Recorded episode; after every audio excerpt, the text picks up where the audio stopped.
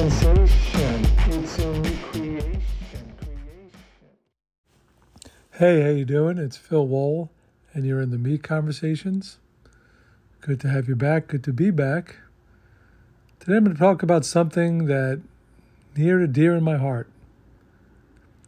And I apologize to any people who actually suffer from paralysis, but I'm talking about being paralyzed and the feeling it has when you when you just can't think, you can't move, you can't do anything because of the grip of anxiety hits you and you just can't do anything. PTSD, call it any eight different names, it really doesn't matter. When you when you're in that, hey, when I'm fluid, I'm fluid. But as time goes on, when you know things hit me a certain way, and I'm just feeling uh, stressed, compromised, um, helpless, and hopeless, and all these things. And I think there's a double-edged sword for me because half of it is is the cumulative effect of life in the PTS form, PTSD form, and the other half is sugar related. And it's not like I don't eat well. I eat great. I manage my diet really well. I exercise every day.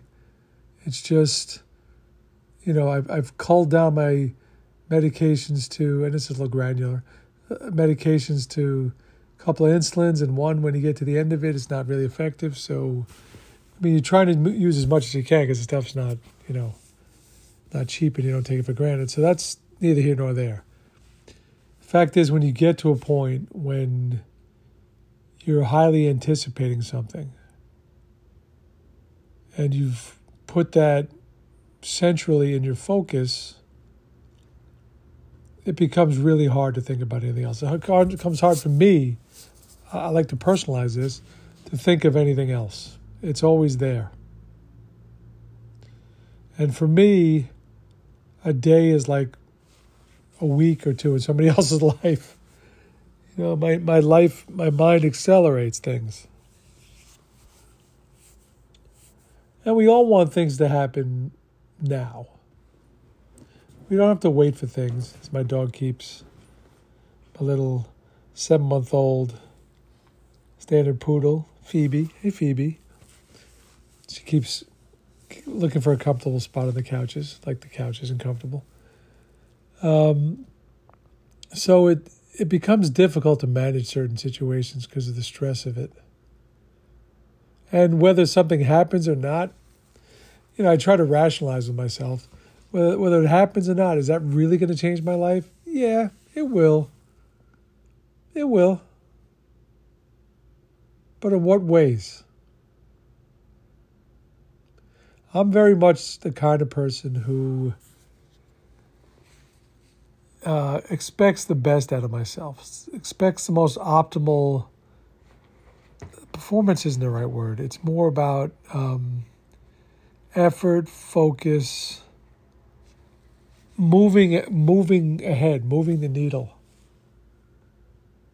accomplishing, but not in the way of you got an award. I hate awards. So not not an award way, whether through recognition, with or without money, it's not important. Oddly, that's not important. Yes, it's nice. We all have to pay bills, but for me, that's not that's not that's not the game at all.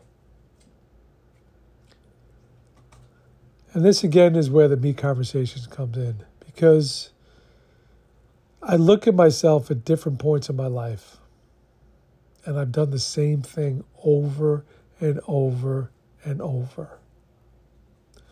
Where I put myself into situations, I get into situations, and I, I just want to want to crush it. It's just who I am. I, I always had the sensibility since I was a kid to if I'm gonna show up to do something, I'm gonna do it with everything I got. And a lot of times that serious serious kind of sensibility didn't align me with kids of my age. It just didn't. I always wound up playing against sports against kids two, three, four years older than me, because my my intensity was such of an older person. It was not an intensity of a a ten year old or a twelve year old or whatever I was, an eight year old, nine year old. I was always playing against older kids all the time. Went to sleepaway camp. I was always with older kids, playing against older kids. Socially, I was completely inept, but sports, I was just right in line. I was still excelling. It didn't matter who I played against. So I have this these thoughts in my head of like, I can do that. And I don't just think that about anything. I, I see things, certain things, I'm like, I can do that. And I'll become paralyzed at times when it stalls. I don't know what to do. I'm I'm confused. I'm stressed by it. I'm I'm very pure in my intentions. I'm not trying to take advantage of anybody. I'm not trying to hurt anybody's feelings. I just I just see an opportunity and I want to capitalize on it. That's it. That's it. I think the only exception to that in my life was playing against my friends growing up. I didn't want to hurt their feelings. So if I was a pitcher on the mound, I would let up a little bit. I would. And over time, you know what? That went away. I became a killer. For a better term, I'm an assassin. It's just the way it is. The way I look at things, I, I just become, I'm locked in. You let things like emotions get in the way and feelings and yeah. Even in business, you know, I'm very much a positive reinforcement person, but you know, we all have goals to accomplish within our jobs, within our tasks. And hopefully people above us have outlined our role within the company and who we are and what we're expected to do, which a lot of times we're not, but to a best of our ability, we should focus on that. while being helpful to others, while never using the word in your vocabulary no. And I'm not talking to people who do inappropriate things. Not talking about that. I'm talking about if you're in a job and somebody asks you to do something, you do it. You do it. Now, you may talk down the road, is that the best use of my time? Okay. But if you're in a situation at work that's stressed and you, I'm not talking you're stressed, I'm talking it's a stressful situation where people have left or people are sick or just people down, whatever it is, you got to fill the gaps. No different on a basketball court, baseball field, or, or a boardroom. Same thing. Got to fill the gaps.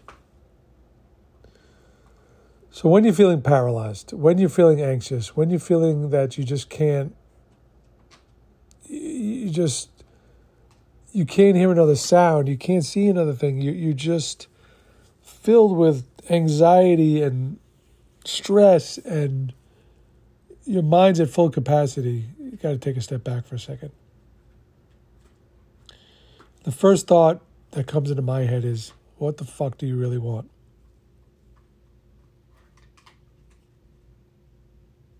And if that's the thing you want, and that's the thing you must have, then you'll find a way to do it. Whether whether through a straight path or around, you'll figure out a way. Because nothing's going to satisfy you but that. I get that. And to do anything less, as long as you're making progress to what you what you have to do, then great. And if you're just taking that lesser step just to do it, you're not going to be happy. So let's let's be aware. Let's be keenly aware of how we're feeling, what we're trying to do, and how we're trying to do it. And if we're doing everything we can do, then honestly, it could be just a matter of time. If it's not, we'll find another way or find something that's similar. That's all we can do. People talk about wins and losses. I don't care about any of that. I care about did I do this to the best of my abilities? Okay. If it didn't produce the optimal result, okay, let's make adjustments. But I, if I'm giving everything I have and focusing all I can on it, great. If I'm sitting there with 18 thoughts in my head and I'm, I'm doing it half-assed, no. There's nothing to be upset about. If I've done everything I can do, great. Let's keep going. Let's keep moving forward, all right? It's been Phil Wall. You've been in the Me Conversations. And as usual, I'll talk to you again real soon, okay? Take care.